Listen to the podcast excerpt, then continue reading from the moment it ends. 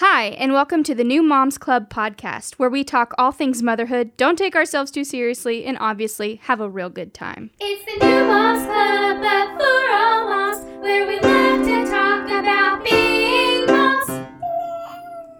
Hey, New Moms Club. It is so good to be with you again. Today, we have such an awesome guest.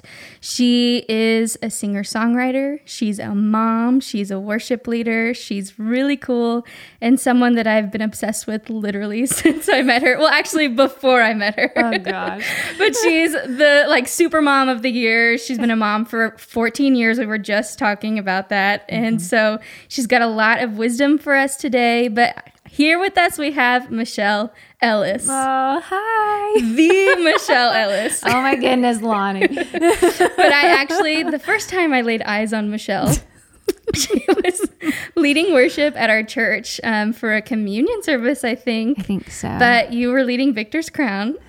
Yes. Which I had heard, which maybe dates the story. That's okay. But I had heard the song before at the previous church that I was at, and then I heard Michelle sing it, and I was like, oh, this is what it's supposed to sound like. I just remember having this like like beyond holy experience listening to her sing, and I was like, um. I am obsessed with this woman. And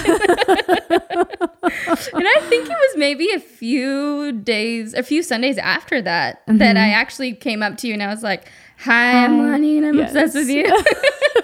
You never said the word obsessed, okay? You said I was feeling some, it in my spirit. You were, you're the best. You were so cute. You were like, hi, I'm Lonnie Campos, and I'm I'm an intern at Beltway, and I've been hearing you lead worship, and I just love your heart, and I love your voice, and the way you lead, and, da, da, da. And I was like, hi. Well, and then, well, and then you were like, wait, your name is Lonnie? Yes.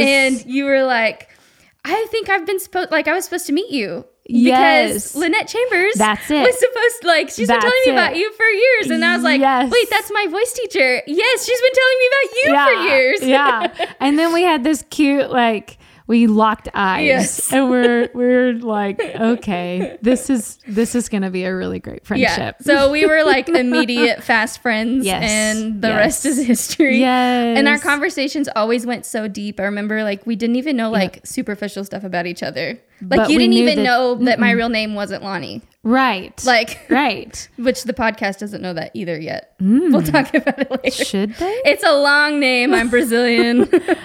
Welcome to learning more about Lonnie. But you didn't know that for no. like years. No, I didn't. I yeah. didn't. I had no clue. Yeah. But yeah, but we definitely, and that's kind of a, a habit of mine. I don't, I didn't realize. Yeah. But I like, I don't know my friends' favorite colors or yeah. their, you know, the things that they grew up listening to or sure. any of but that kind like of stuff. But friends. I'm like, I know your heart. Yes. And I love your heart. Yes. And I want to talk about your heart. Yes. No, everyone that's friends with Michelle thinks they're Michelle's very best friend. That's how you feel when you're around her. Yay. She makes you feel like you're her best friend and there's no one else in the world. So I'm so excited for you, New Moms Club, to get to spend time with Michelle. And hopefully she makes your heart come alive because aww. She's that kind of friend. So oh, sweet. One of the things I've always really admired in you is um, just your ability to put your family first and to really, I mean, you're not afraid to put up a boundary if your yeah. kids need you. And it's not a boundary in the sense that like you're trying to keep people away from you mm-hmm. or your family, not that kind of protective boundary, although those are good, mm-hmm. but one that it's like really with time. Yeah. And you're so good at like, my kids need me and yeah. I am a mom. And even though you do all of these wonderful things, you lead worship, you teach music, you, you mentor people, you disciple mm-hmm. people, you also have always been so good. Well, yeah. to me, always been so good um, at just saying like, my kids need me and my family needs me. And this is what comes first. Right. And I know that as we've talked and as I've gotten to know you and gotten to know a little bit of your history, that hasn't always been the case. Right. Um, you used to just love to say yes to people because you love people and you love um, making people happy. Yeah. You know, I mean, I guess the negative term would to use would be like people pleasing. Yes, yes. Oh, one hundred percent. That was me. I'm like trying to make it nicer, but no, you know. Let's just call it what it is.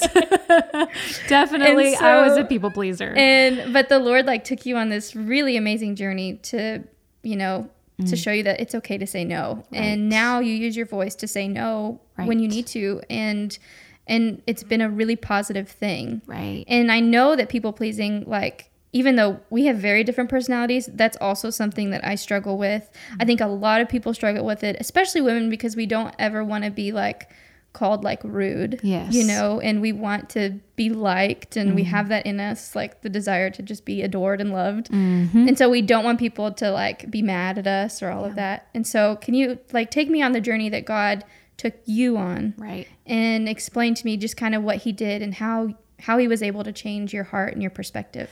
Yeah. So I, to talk through that, I can't really answer that question without going back and sharing a little bit of my story. So I was raised in a precious home, precious parents, loved the Lord, led me to Christ, was raised in a Baptist church, kind of a traditional Baptist church.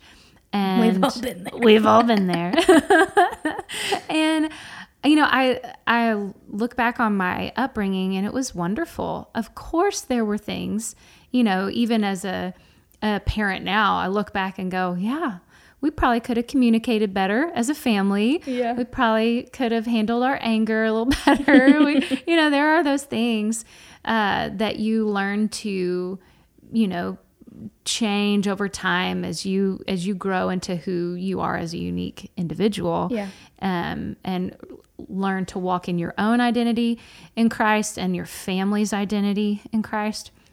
But I will say, going back, I really didn't know uh, another way to live other than just wanting those in authority over me mm-hmm. to be happy with me, mm. to be uh, impressed by me, yeah. to want to see me as someone that stands out. Mm. And I wanted more than anything to please my authority figures. Yeah. Uh, my peers, yes, but not as much mm-hmm. as those in authority over me. And so as I took on that, you know, that partly could just be my personality and my makeup as well. Sure. Uh, just the, because the Lord has shown me who I truly am is A, I'm pleasing to him. Yes. No matter what. Yeah. And I'm an encourager. Yes. Like that's my, one of my top spiritual gifts is to be an encourager to mm-hmm. others.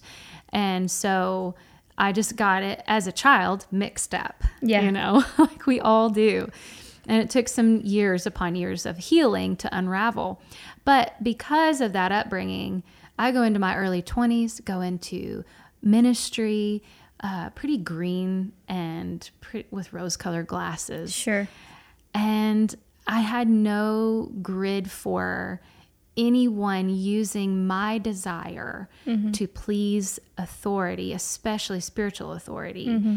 and to manipulate that and use that for their advantage. Wow, yeah. I had no grid mm-hmm. for that. And so thus ensued about three full years of abuse wow. by a pastor. Hmm. And he wasn't that much older than me. And so it was, there was some grooming and there were some, you know, kind of the things that you hear. Sure. And when people share their testimony, if mm-hmm. they've been abused or share their story. Um, but there were some things that happened that were very unbeknownst to me. Yeah. Like I had no grid. Yeah. I had no grid for, for, for that. And, uh, you know, but looking back on those years, what was crazy is during that time, if we're really talking about motherhood mm-hmm. and we're talking about boundaries and carrying peace in our family and, and protecting our family, um, I thought religion mm-hmm. was my safe place. I mm. thought it was my protection. Yeah. I thought running hard after the Lord in an almost perfectionistic way and pleasing those in authority over me would bring my soul rest, would bring yeah. me peace. Yeah. And it it ultimately brought me a ton of pain. Wow. I mean, and so I was abused, and then I had Richard. So then I, mm. I, we get pregnant with Richard. We were about four years into marriage, and I have Richard. And then about eight to nine months after having Richard, I had begun to work again at the church. Mm. And this man started back trying to groom and manipulate and mm. those kinds of things and be inappropriate again. And, and, um, there was just this final straw. Yeah. Like the, that he had no idea that something had been birthed in me. Yes. That was not just a precious little boy, yeah. Richard, but it was this mama bear. Well, you became a mom. Oh my goodness. Yeah. And what awakened in me yes. that had never been there before yeah. was, I don't care who you are. Mm-hmm.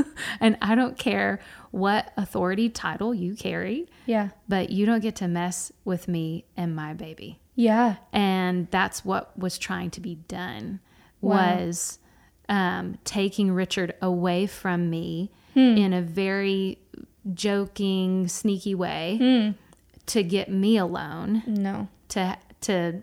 No. Mm-mm. Exactly. Absolutely. And not. that was, that was what changed everything. Wow. Mm-hmm. Man, I, thank you for sharing. Yeah. Oh my goodness. Thank you. And I know that so many women relate to that, unfortunately. I know, I know. And so I know that it's going to probably feel really good to hear that someone else understands where yes. they're coming from. Yeah. Um, and I, I don't have the same experience as you. Mm. The part that I, I can relate to is the, the change that happens in your heart when you become a mom, mm-hmm. where there's this courage mm-hmm. that did not exist before. Oh yeah. And I think it's so cool how the Lord just does that, yep. you know, and of course it's out of protection for your baby one hundred percent.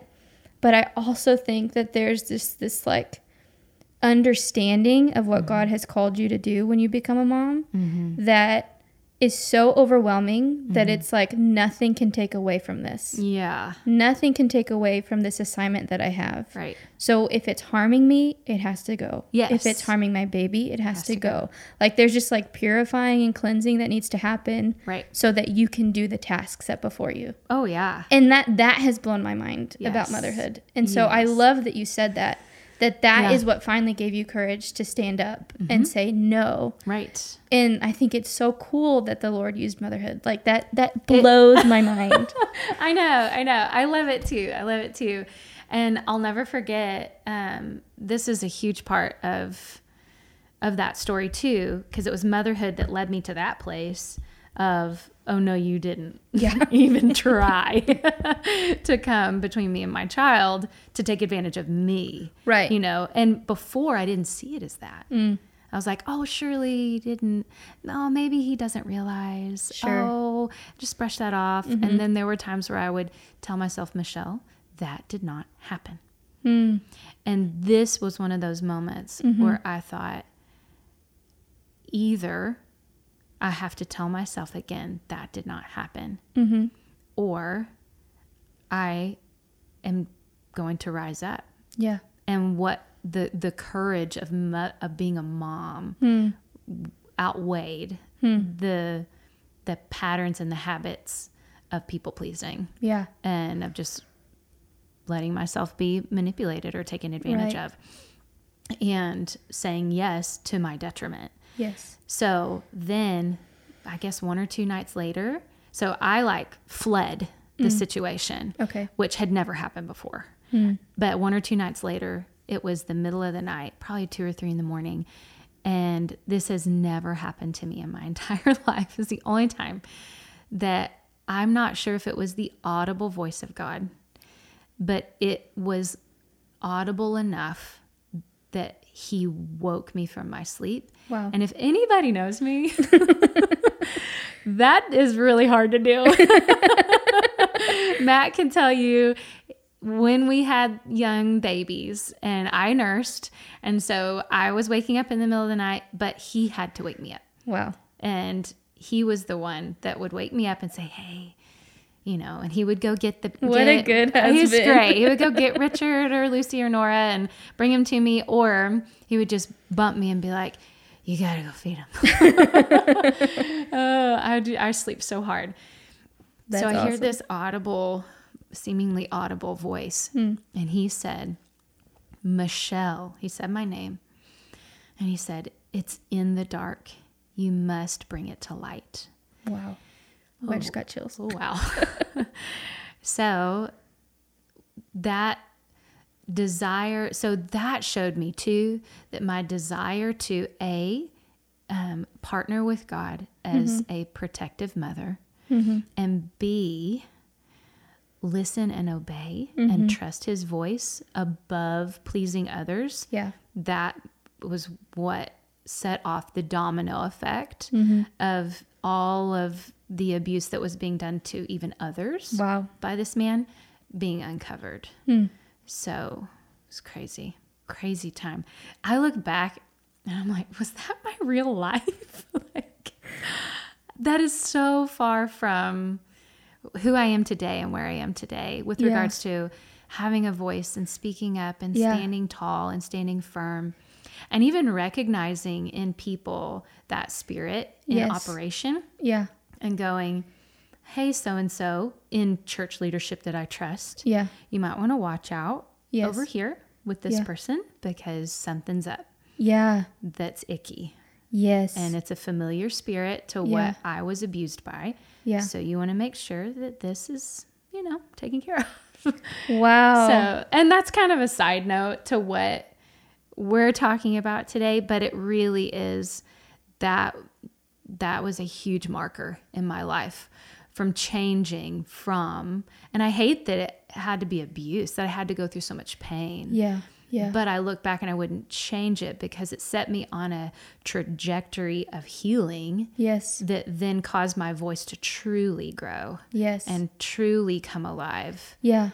So, and Matt can tell you, like, I swung the pendulum, man. As I started healing, trusting that I truly am pleasing to the Lord, mm-hmm. no matter what I do. Um, that's not about what I do. Yeah, it's not it's, about how you perform. Exactly. It's about who I am mm-hmm. that is enough. Yes. That I am enough.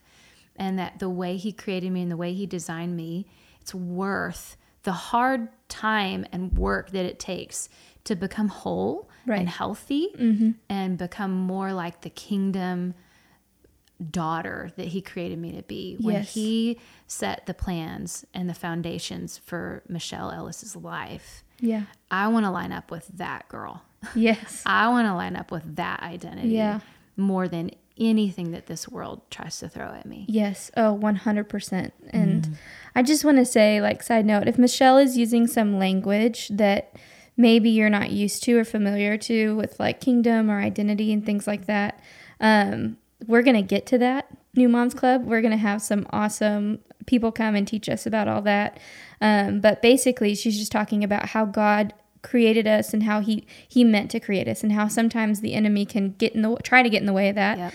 um, but really we have a kingdom identity that God has instilled in all of us, and we're going to learn all about that yeah. um, but Michelle, back to you. What I love about you is that you're willing to look at everything that you went through mm-hmm. and you're able to see how God has used that for good. And mm-hmm. I even think the other women that I know that have been blessed, um, not just now, but before, every time you've shared about your story, um, or even the church leadership that you mentioned that has been blessed to know, because God has also given you this gift of discernment, yeah. you know, with all of this. Yeah. And, you know, he's used it for good. And I love that God can take something that's so evil that we don't understand why it happens. You know, that's, we, you know, yeah. Bill Johnson says God is in, he's in charge. Right. He's not in control. Right. You know? He chooses to not be in control, but he is in charge. Right. So we don't know why bad things happen, and we don't know why people have to hurt. Mm-hmm. And and that's just kind of something that we have to wait and answer when we see Jesus face to face. But you've experienced this thing, and you've said, it's not going to ruin my life. Right. I'm going to let the Lord do what he needs to do. And what he does is he makes all things good. Yes. And so I am just so amazed at how you carry yourself now and the way that you, um, the way you mother, the way you mother other people, like mm-hmm. everything that you do, the way you lead people um, in worship, your intimacy with the Lord. Mm. All of that is such a massive gift mm. that the enemy tried to take away. one hundred percent. And like who you are now is a direct like result of what he did, but God redeemed it. Absolutely. You know what I'm saying? So like yes. what the enemy tried to do oh. failed miserably. Miserably. Because, because you're even better. I mean, I'm so much stronger, yes. so much better yeah. than before all of yeah. the pain, than before the abuse, than before. And, you know, it it made... I mean, my marriage is better, hmm. which is wild to say yeah. because it was a sexual abuse in nature. Hmm. But my marriage is like night and day compared wow. because I let the Lord in and I let him into my pain. For probably a two or three years, I was pretty like pushing mm-hmm. the Lord away from my pain because yeah. it just hurt so bad. Sure. But that made the pain worse. Mm. So I finally was like, I give up. Yeah. I don't know what to do. Yeah. I need help. Mm. So I had to go outside of myself mm-hmm. and reach out for help and just admit like this happened and I need help. And so yeah. I would say, even if you're a mom and you've never told anyone mm-hmm. that you've been abused, mm. that that is going to be the best thing for you to do is to tell just one person, mm, one yeah. person that you know that you can safely say, hey, this happened to me yeah.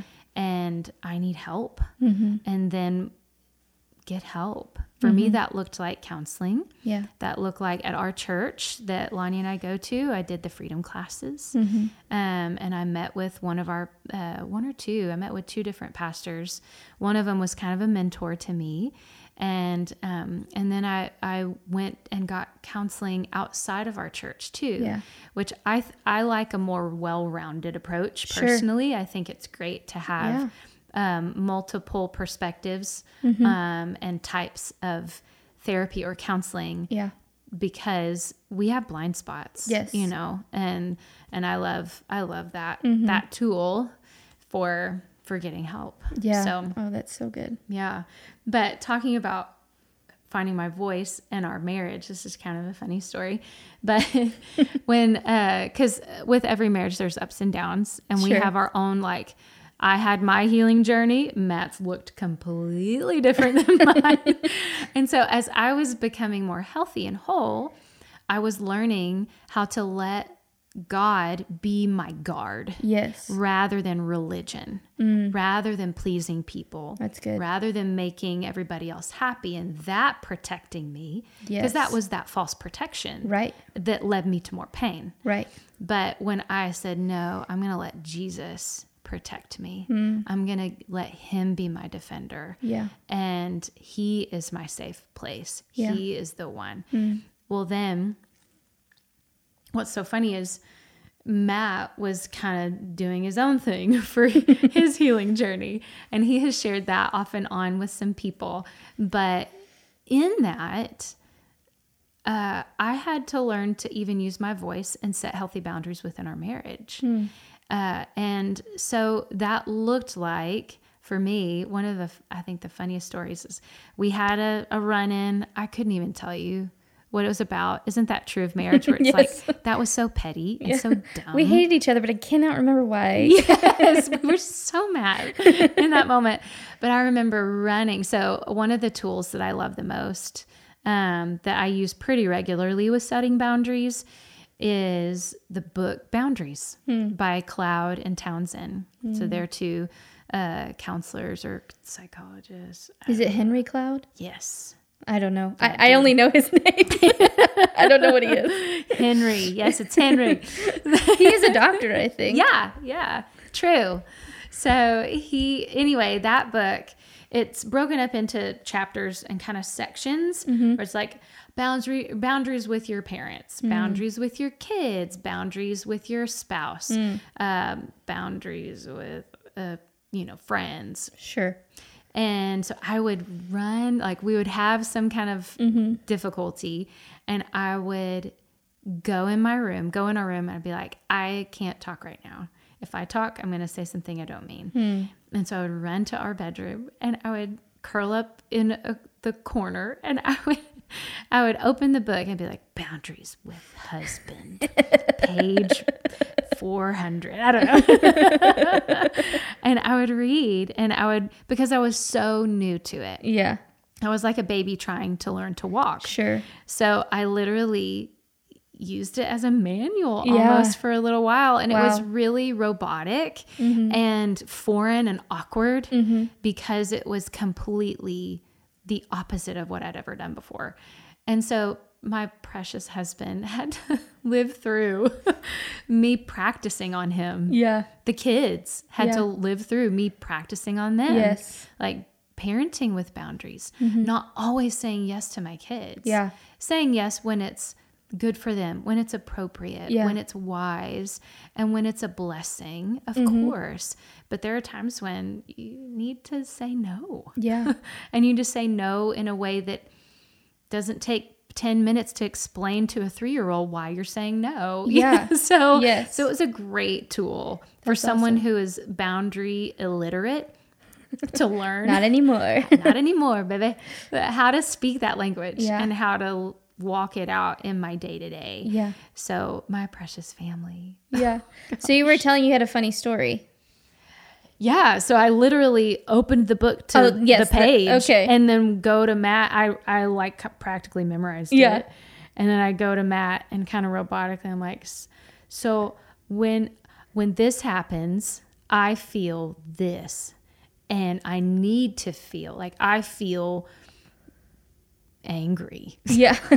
And I need to feel, let's just give an example, because I cannot remember what it was, but something like, when you load the dishwasher yeah. wrong, I feel angry. That wasn't it, but I don't remember what it was.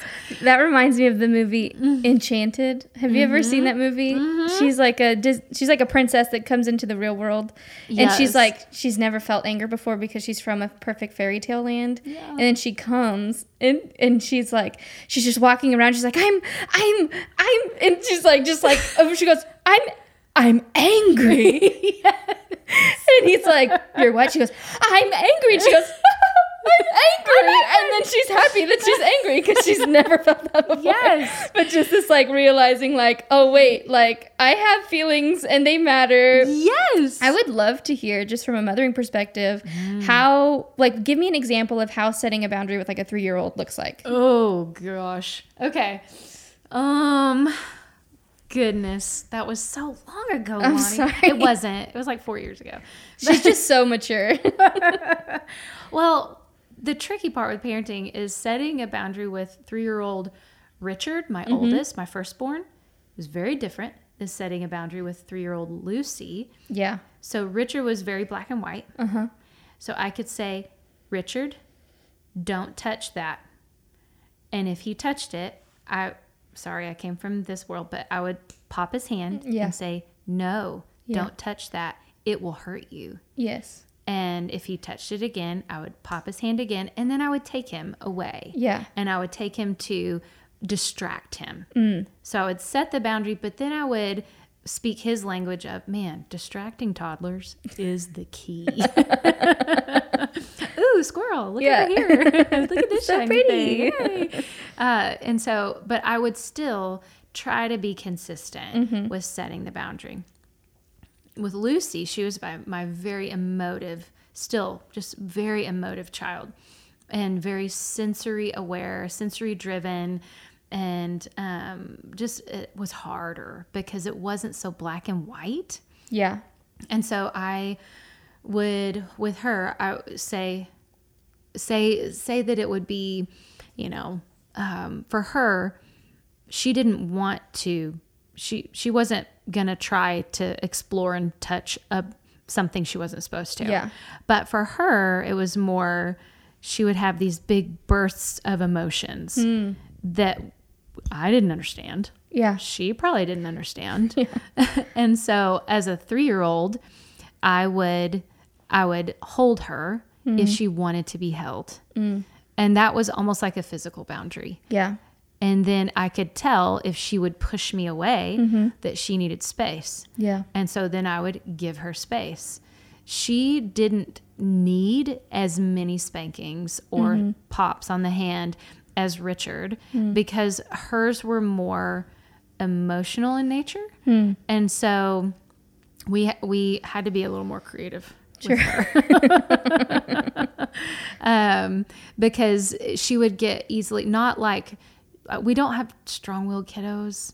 So I know that's something that you'll probably want to touch on with a yeah. different parent. But for Lucy, we do have a very emotionally driven kiddo. Yeah. And uh, spankings didn't work great, but, and you know, taking things away uh-huh. did work. Every once in a while, if she got super high emotionally, yeah, um, we would spank her for a reset. Okay. And that worked. Huh. And it was like she just needed, like, like almost like when you slap someone in the face, yeah. like, come on, come wake on. Wake up. Yeah. For some reason that worked, but that was very, very, very rare. Yeah. When she got that far. Usually she either wanted wanted space or she wanted to be held. Hmm. And and then once she came off of the high of the emotions, mm-hmm. then we would set the boundary. Mm, you know, that's good. Yeah.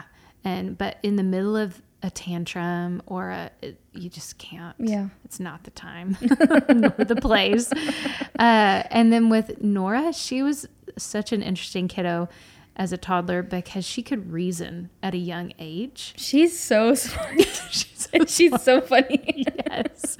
Yes. And she would just give you this look. And I could tell mm-hmm. that she was wanting to try something. Yeah. Oh, and those cheeks and those eyes. Oh, man. Third children. She's the only one I really knew mm-hmm. from, like, tiny stage. Mm-hmm. Was she, like, as tiny as Ava when we... Yes. That's crazy. Yes. Yeah. Whoa. Uh-huh. I know. Isn't that so weird? She was, like... under a year when we met, probably. Yes. Yep. Wow. Yeah. No, that's, that's crazy. I know. Time. Time is weird. Yeah. So anyway, we I would be able to say, like, hey, you're not going to do that. Mm-hmm. This is why. Mm. And she would sometimes test it and get a pop. Yeah. Or, because she was a little bit more black and white like Richard. Yeah. Um. Or she literally would go, okay. I, I but she, she's the kid that, like, we're walking as a family and Matt is, like, tra- trailblazing, mm-hmm. like, way ahead of us. And she'll go, I think she was three and a half when she said this. Dad, slow down. My legs are half as long as yours. And her little lisp, too, yes. that I'm sure makes... Dad, slow down. Yes. Oh, she's child. So funny. Mm-hmm. She's so funny. Mm-hmm. I I still remember when I first brought Ava over to your house. Mm-hmm. And I was like, Nora, have you seen Ava before? And she goes, just on the Christmas card. Yes. I was like, who thinks about that? Like, I know. She's just oh, my so, gosh. Oh, she's, she's so, so funny. funny. Yeah. Another great Nora quote. We we got to share these because yes. they're ridiculous. But Matt turned forty. And I tell everyone the story. Oh my gosh. It's so great. So we're literally headed to the party. Yeah. And we're in the car and Matt's just being funny. Yeah. And he goes, hey, Nora, thanks for thanks for coming to my party. And she pauses and she says, well, oh, what was it? She what did said, she say? Well, I didn't have a choice. Yes! My brain wasn't working for a minute. Yes.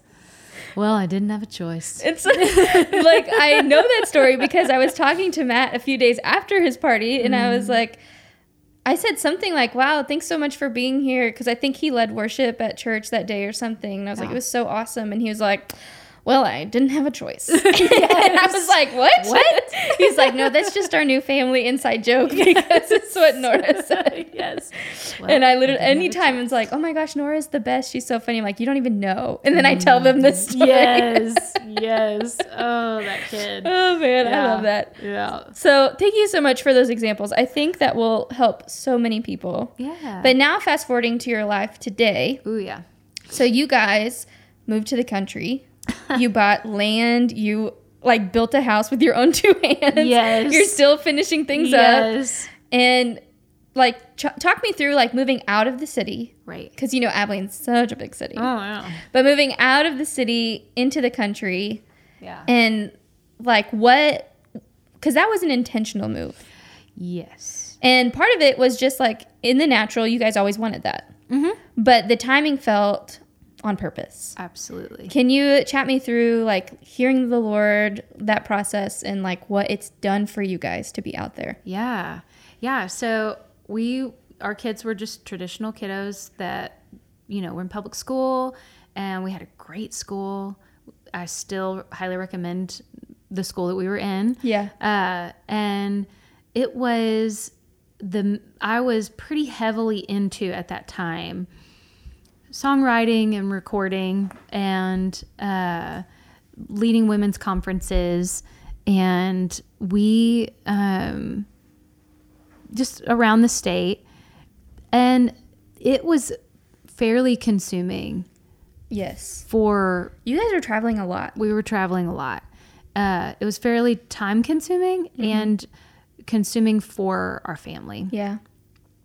But what people didn't see probably on the outside, because that was, I mean, I was leading at church every other week. Um, and then on the weekends, not probably, I mean, it averaged out to maybe once a month. But so it wasn't, still, that's a still, lot. You know now. Yeah. It's a lot.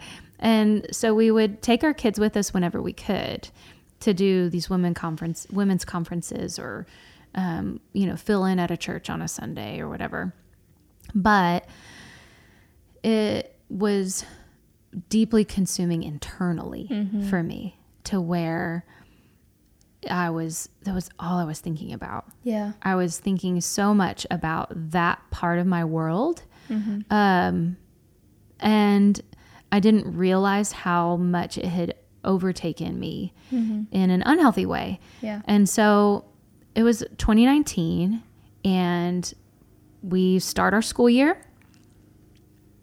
I'm still like, I love this. I don't want to let it go. Yeah. I'm enjoying this. And pretty soon I'm going to have my youngest in kindergarten. So yeah. all three kids would be in public school. Yeah. And I would have all this time to pursue mm-hmm. my dreams, mm-hmm. to pursue music more wholeheartedly, to pour more time into this. Yes. Uh, and without it taking away from my family. Mm-hmm.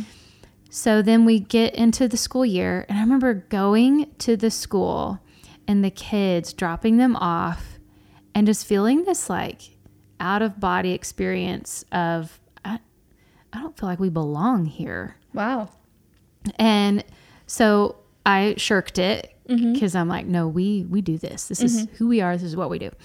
And then a few months in, both kids just within days of each other came home A, with this, like, could we ever homeschool? Wow. And some things that happened, you know, mm-hmm. um, among their peers. And thankfully, there we sought to create open communication yes. in our family. So good. And it worked. Mm-hmm. And they, as a second grader and fifth grader, came to us and shared mm-hmm. their story of some things that were happening at school.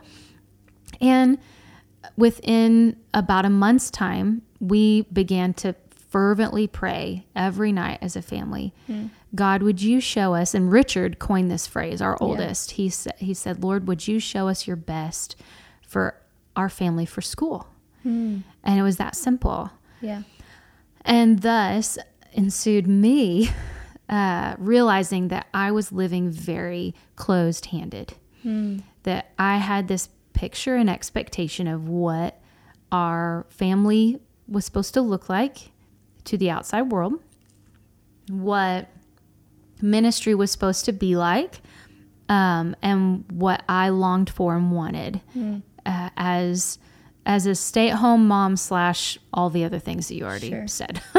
um, and so then the Lord began this invitation for me to open my hands. Mm. And it really was an invitation. Yeah. So I had gained an understanding of walking out, having a voice, mm-hmm. and and speaking up for myself and for my family, and protecting our time in that if our family couldn't go to an event, to a conference, mm-hmm. to a retreat, then that they would still have, so like our family could come and mm-hmm. care for, our parents could come and care for them, that they were still cared for. So yeah. there were some some boundaries still happening. Yes.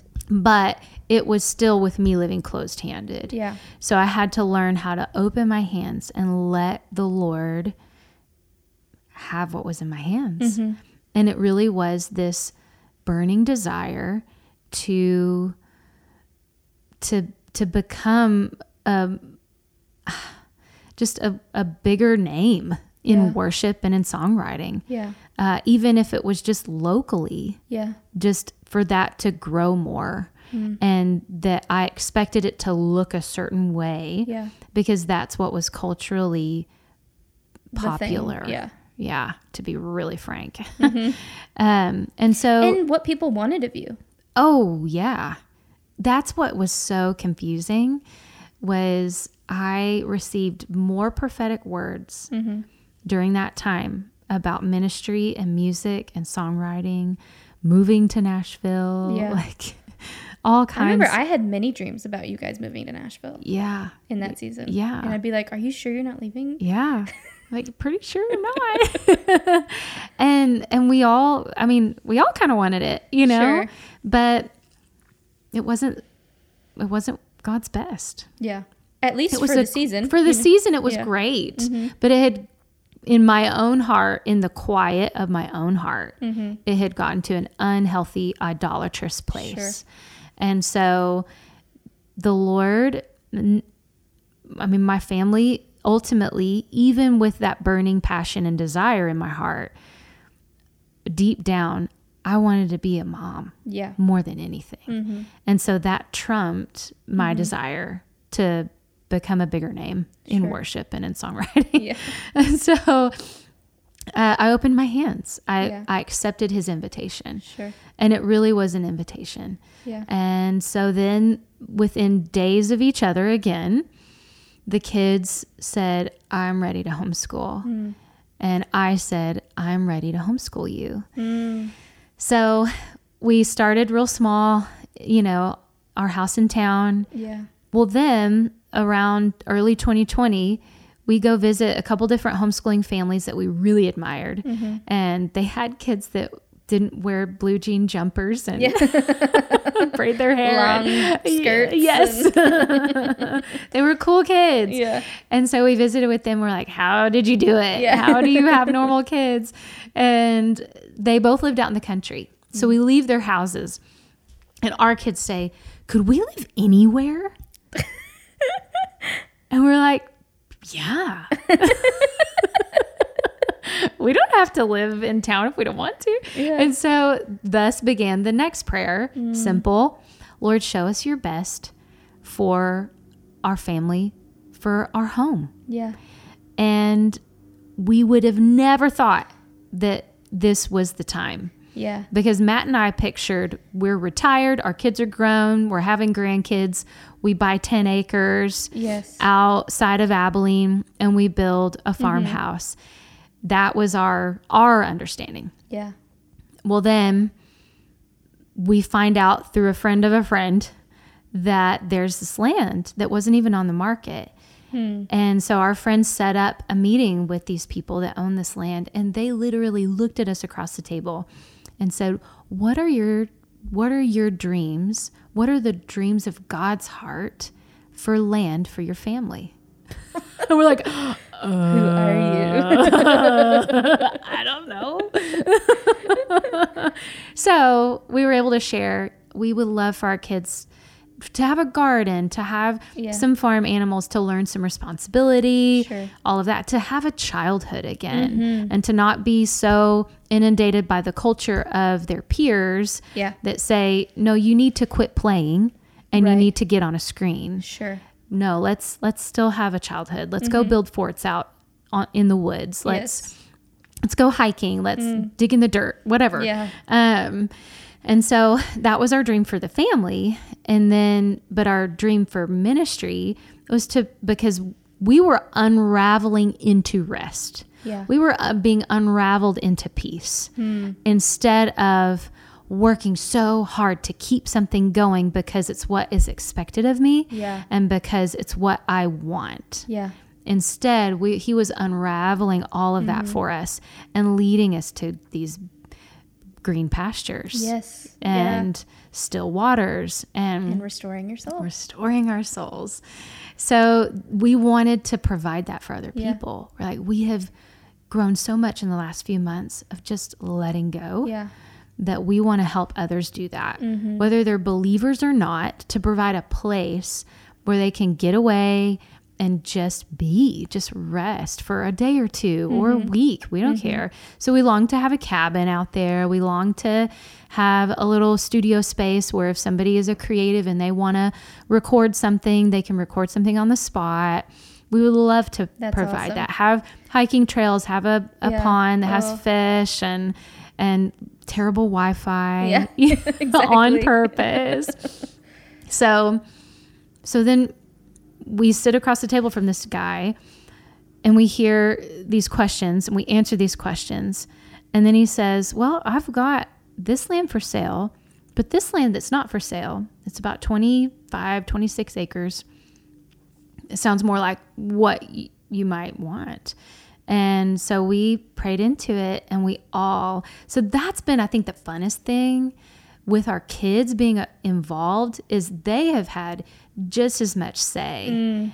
in the process, just as much prayer, yeah. just as much heart and soul into homeschooling and then us moving out to the country. Well, and I love that because you've almost taught them how to pray, mm-hmm. you know, like how to how really to seek prayer. The Lord, right. how to listen for his voice mm-hmm. as you see what he wants to do. And I think that, because it could have been very easy for you and Matt to be like, okay, you guys are like twelve and the youngest one's like seven, mm-hmm. you know, or mm-hmm. younger than that, yeah. Yeah. five. And you, you know, we make the decisions, we're the parents. So we're going to pray and ask the Lord and tell you, mm. but you guys didn't do that. Mm-mm. You allowed your five year old to listen to the Lord and say, yeah, this is what he's saying. And it like, and all of you agreed in unity. Yes. And that is so special. And I think such a cool thing. Yeah. Because yeah. it's not normal to say, okay, guys, like, let's sit down. What are you hearing from God? Yes. What is he saying? And so that is so special. Yeah. And just uh, respecting your kids. Yes. So I think that's something beautiful about boundaries mm-hmm. and about protecting your family and, and providing, like creating a culture within mm-hmm. your family. Yes. Um, is mutual respect, mm-hmm. not you have to respect me. Yes. But do as I say, not as I do. Right. But if I want you to respect me, I'm going to respect you. Yes.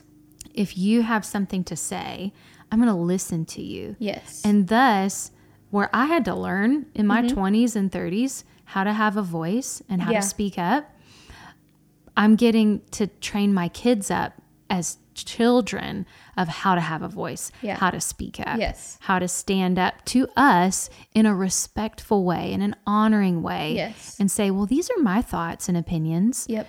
Well, yours are valid. Let's yep. talk through it. Yep. You know, so that's been fun. Oh, that's so good. Yeah. They're gonna, they're not gonna struggle with that. No, they're gonna get to just right. say like, "Oh, my voice matters." Yes, but they're not gonna be like weird about it. They're no. just gonna be like totally humble and cool about it. Yes, because that's how they were brought up. Right. Because right. I think a lot of times people can, as adults, swing the pendulum and be mm-hmm. like, "I wasn't heard as a kid. You will hear me as an adult." Yes, and like that's another thing that you're preventing your kids from mm-hmm. having to wrestle with is mm-hmm. like being like big stomping elephants everywhere they go because they know like I'm cool, I'm chill, like yes. my voice matters and you can hear me or not hear me, but yes. I know who I am. Right. Which is so cool. Right. I do want to touch a little bit more mm. on the laying your dreams aside, setting them aside mm-hmm. for your family. Mm-hmm. Because I feel like that's a, what a lot of moms yeah. um, feel tension in, because mm-hmm. it's like, okay, I know God created me for a purpose, and I know that he put these desires in my heart, but now I'm a mom mm-hmm. and I know that that is important. And I know that this balance or this tension looks different for everybody. Right. It looks different for me than what I thought it would. A lot different. Right. Um, and like just a little bit about me, but I really thought like ministry, worship, all of that was going to be what my life was really about. Mm-hmm. And the creating a family and all of that would be, not that it would come second, but kind of that it would, you know, yeah. that we're just like, I would never stop doing ministry and I would never stop leading worship. Like yeah. those were the things that I was like, this is what I'm going to do. Yeah. And, but ironically enough, my whole life, you know, I get all these prophetic words about being worship leader, about doing all these things. Yes. And, but worship has always kind of been limited to me. Mm. Like God has never really allowed me to be like a full-time worship person. So even yeah. though I was in ministry, I was constantly being told no yeah. for the thing that I was called to do, yep. but was given all of these other responsibilities. I mean, mm-hmm. talk about like a mind scramble. You're like, Lord, you called me to this, but everyone is telling me no. Yes. And so I, it ended up being awesome because I had practice in like laying down something to mm. pick up other gifts and submitting to the season for things. Yeah. yeah. And so when I became a mom, it was like a no-brainer. Yeah. And it even became this like, I don't even care about leading worship anymore. Like right. you and I were talking when you got here and I was like, oh yeah, I don't, I don't know what I'm doing with that. Like I have no idea. Yeah. And like, I don't think about it. Right. When before it was my whole world. Yes. But I know not everybody has this experience. There are mm-hmm. some moms that really do still long for things. Mm-hmm. Um, I think for me, there's just been this piece of like, it'll come when it's time. And Absolutely. Right now it's not time. Well, you're just so right on that front, because when, when it's time, and I know this is a, a scripture from Song of Solomon, but where in the Bible it says, do not arouse or awaken love until it so desires. Mm-hmm. And we're talking about, you know, like Passion, love, passionate yeah. love, but that can be applied to so many things. Mm-hmm. And I feel like this is one of them, that we can, because it is a desire or a longing inside of us that dates back to, like we were talking about, our original design. Yeah. Our kingdom identity. Yeah. Who God created when he created Lonnie. Mm-hmm. That is part of you. Mm-hmm. It will always be part of you, whether it lies dormant mm-hmm. or whether it is in full bloom. Yeah. And you can't change who you are, but season to season, it will look so different. Yeah. And just releasing yourself and letting there be so much grace to be present in the season. Right. To be present in the moment. Right. And in this moment, you're a new mom who is learning an incredible amount of st- information oh overload. My gosh. You're keeping a human alive. Yes. Like, that is a miracle. Yes. Like you're walking in a daily miracle. Mm-hmm.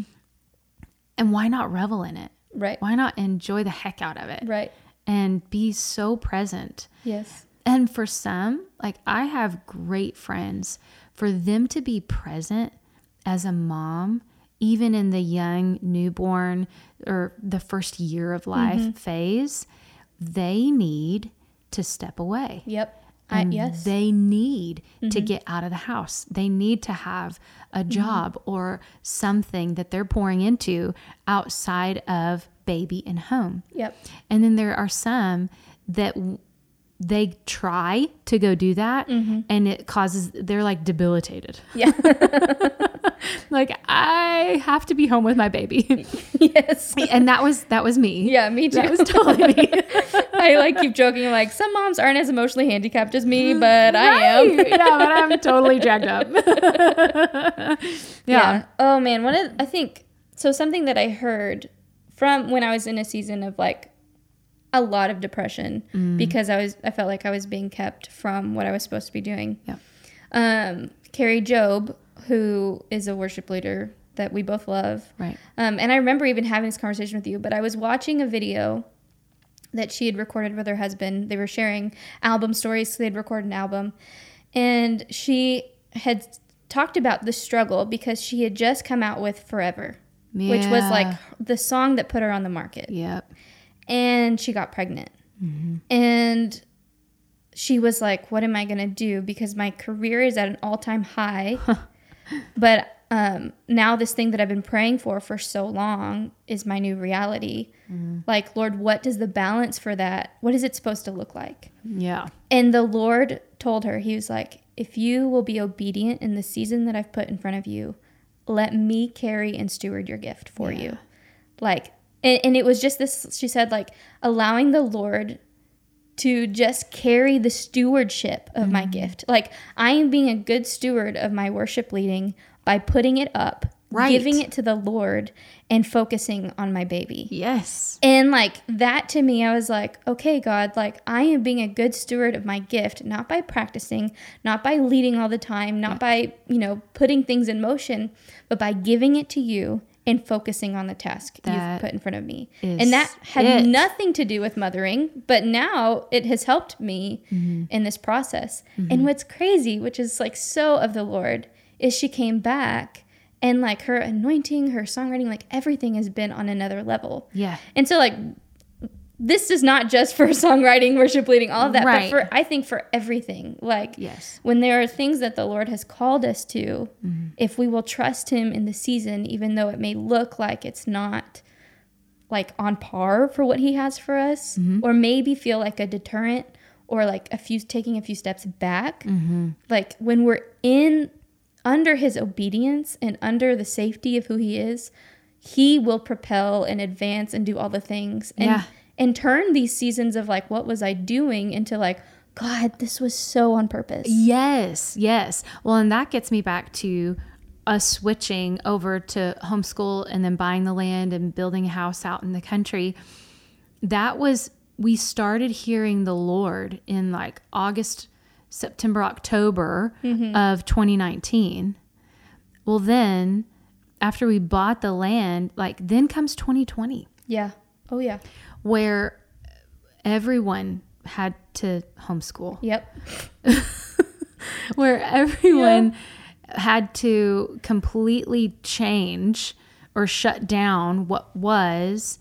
And what really I felt like God was teaching our family in that moment and in that season was if we will lean in mm. and listen to the whisper of God and pay attention to the the nuances of his voice mm. in the details, in the big things, but really ch- listen, mm-hmm. then he will go ahead of you yes. in ways that you couldn't imagine. Mm-hmm. And, you know, once we moved out to the country, I mean, we, we kind of, it ensued this whole like, well, I guess we're not doing anything. You know, and of course, I had put so much stock in conferences and going and traveling and leading worship and writing songs and releasing and whatever. And you could still do that during COVID, but you couldn't do conferences. Yeah. You know, uh, and it was so kind of the Lord to slow me down ahead of time, mm-hmm. to open my hands ahead of time. Mm-hmm. And then the things that we never thought we would receive in our thirties and forties, mm-hmm. uh, we have received. Yeah. And they're blessings that we would have never dreamed for ourselves. Mm. So we had these dreams and these expectations. And it literally is that picture that I know floats around all over. Uh, it's like a meme or a GIF or whatever. But it's this little girl holding a tiny teddy bear. And she's like, I don't know if I can give this oh, up. Yeah. Mm-hmm. And then Jesus has the giant teddy bear behind yes. his back. Yes. And, and it's that invitation yeah. to, if you will let go of your plans and expectations and give them to me, you might be surprised at what I have. And that speaks to what you saw, what you watched happen with Carrie Jobe when she laid it down mm-hmm. and gave it over to the Lord, then once she came back to it, it had grown. It right. was better than mm-hmm. before. It was different, mm-hmm. but it was better. Mm-hmm. And that's what I've experienced in my own life too, is it's very different than what I planned for yeah. my life, but it's so much better. Yeah. Well, and you're just getting started. I like, know. Who knows? I know. That's the fun part. Yeah. That's the fun part. So, because yeah. it really does feel like you're on the tip of mm-hmm. what God is doing. Very much on a tipping point. Like, and yes. there's so much more mm-hmm. that, I mean, because if you think about it, like he's already given you what you thought was the dream. Right. And your life is nowhere near being done. Oh, absolutely. So it's like, okay, God, like, what are you going to do with this? Yeah. You know? And like, I almost like, I don't even know if you guys think of this for yourselves, but you know, like having a school, like having a retreat land where people can come and learn yes. and it's like spend months with you, you know, and yes. you're like, here, welcome to the land. Come take, eat, enjoy. Let us teach you and yes. like go do, you yes. know, all over the world. Like stuff like that yes. is so something you guys could do. Yeah. And like, I think would be like just amazing, yeah. you know, and like, who knows what the Lord's going to do. But right. at the end of the day, the the opportunities are endless when yes. you're walking with him and you're saying yes. Yes. But what we've learned from you today is that to say yes, you have to say no to other things. And that absolutely. The boundaries are good. Mm-hmm. Um, and yeah. and they're just, I mean, amazing at yeah, the end. Like there's really are, no other words. They are. And it is Psalm sixteen. The boundary lines have fallen for me in pleasant places. Mm. Surely I have a delightful inheritance. Mm. And that has been... Um, what used to feel so awkward and so robotic to walk out boundaries yeah.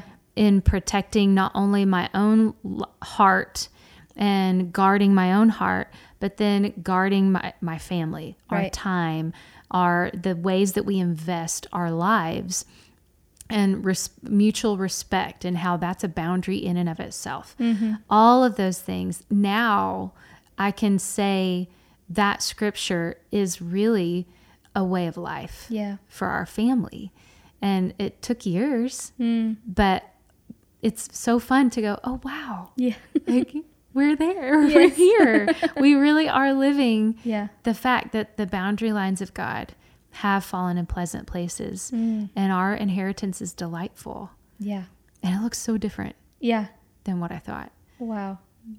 Wow. Okay, that was good. I um before we say goodbye to you, mm-hmm. I did have some people send in questions okay. about boundaries. Mm. And so I do want to get to some of them, maybe if we don't get to all of them. That's, yeah. Um but they have some questions and I think that they're so like it would be so helpful for them to hear from you.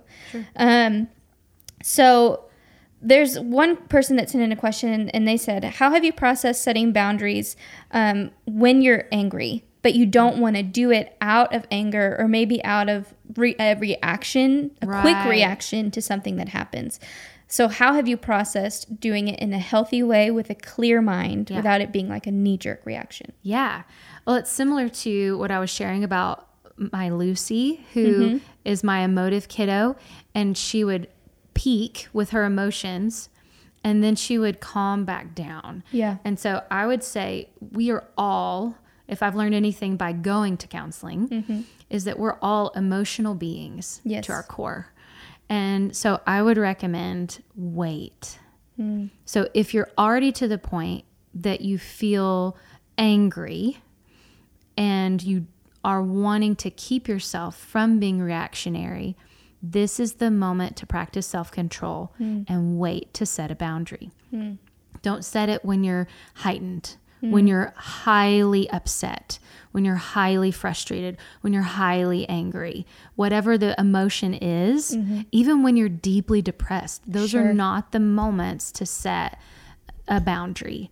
Wait until you've leveled back out and you can have a more um, whole brain yes. decision yeah. to make. It's a more logical decision. It's yeah. not so emotionally driven.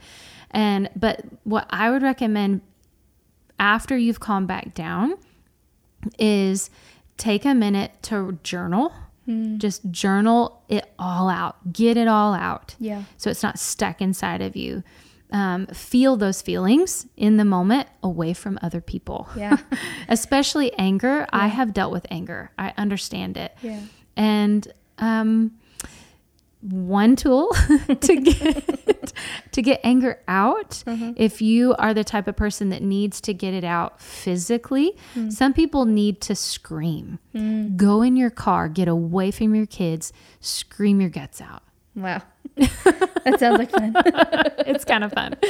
Um, if you are, if you need to be physical with your body, literally punch a pillow. Yeah. Like go to your room, close the door, get your kids in a safe place and punch a pillow, punch yeah. your bed, yeah. get it out in a way that is not going to harm other people. Yeah. But is going to give you that release. Yes. To help you come off of those emotions. Mm. Um, and then once you've let it all out in whatever way you need to, away from people, um, you can breathe again. Yeah. Breathe through it. Yeah. Breathe through it and then come back and revisit that person. Yeah. And talk through it more calmly. Yeah. When you're ready to be calm. But I would take it even one more step further, and I would say, look back at what got you to that point. If you're angry, you've already gone too far. Mm. And I can say that from experience. Mm. So if you're beginning to see the signs of anger, then that means a few steps back in your day or in your week, you have not honored your boundaries mm. that you set up, and you're frustrated with yourself. Oh, wow. Or you have um, had some really difficult circumstances that were out of your control, and you're you're to the point that you're angry and you kind of don't know why. Yeah. So looking back and going, well, how did I get here? Mm-hmm. And then what steps can I take to be more proactive on the front end yeah. for the future? Yeah. So. Oh, that's so good. Yeah. That is so good. Yeah. Like, everything you say, I'm like, oh yeah, that's good. Wow. It's because I've had a wild ride of a life. um so this one you've kind of answered, but I think would be cool to like just quickly hit on. Yeah. So the question is, what tools can you use to encourage yourself if you have a hard time setting boundaries in general? Mm. What tools? Yeah. Yeah. I mean, so that book. The book, Boundaries yeah. by Cloud and Townsend, one hundred percent would recommend that. Uh, counseling and therapy. Yeah. Don't shy yeah. away from it. Yeah. Do not hesitate to go get counseling. We've had uh, marriage counseling together, Matt and I. I've gone to counseling. I've gone, I've had two different mentors like at the same time. So I have two varying mm-hmm. voices, um, reaching out for help. Yeah. Do not be afraid to reach out for help. That is the biggest lie that the enemy wants to keep you isolated. Sure. Is like, you should know this by now. Mm. You should have this figured out by now. How old are you? Yeah. And you're like, not old enough. I'm not old enough to know this. I need help. Yeah. Oh, so that's just, really good. Mm-hmm. Super, yeah, super. Those are the main things I would say. Good. Okay. So then we have one more question. Um, how do you set boundaries when it comes to people speaking into your life, but overstepping? So are we talking about, are we talking about like, in-laws or parents? I think kind of giving. Everything, but I think a lot of it has to do with like mothering in general, like so much advice, so many people saying things, but they don't really know you mm. or maybe they do, but they're just like talking too much mm-hmm. is kind of what I was inferring from mm-hmm. the question. They're talking too much, or they're giving advice and you didn't even ask for it. Yeah. Or maybe some people that like don't even have the relationship with you, but want to speak into your life like mm-hmm. a mentor. Oh, oh, that happens to me all the time, and it's so frustrating. It is so I'm like, frustrating. We do not have the emotional yeah. equity, is yeah. what I say, or relational yes. equity yes. for you to do this. Well, and that's it. Yeah. That's truly it, is do have you let them in? Mm-hmm. Are they s- someone that is in your top two, like mm-hmm. Jesus spouse or Jesus bestie? Right. Or are they in your top three, like your closest confidants? Mm-hmm.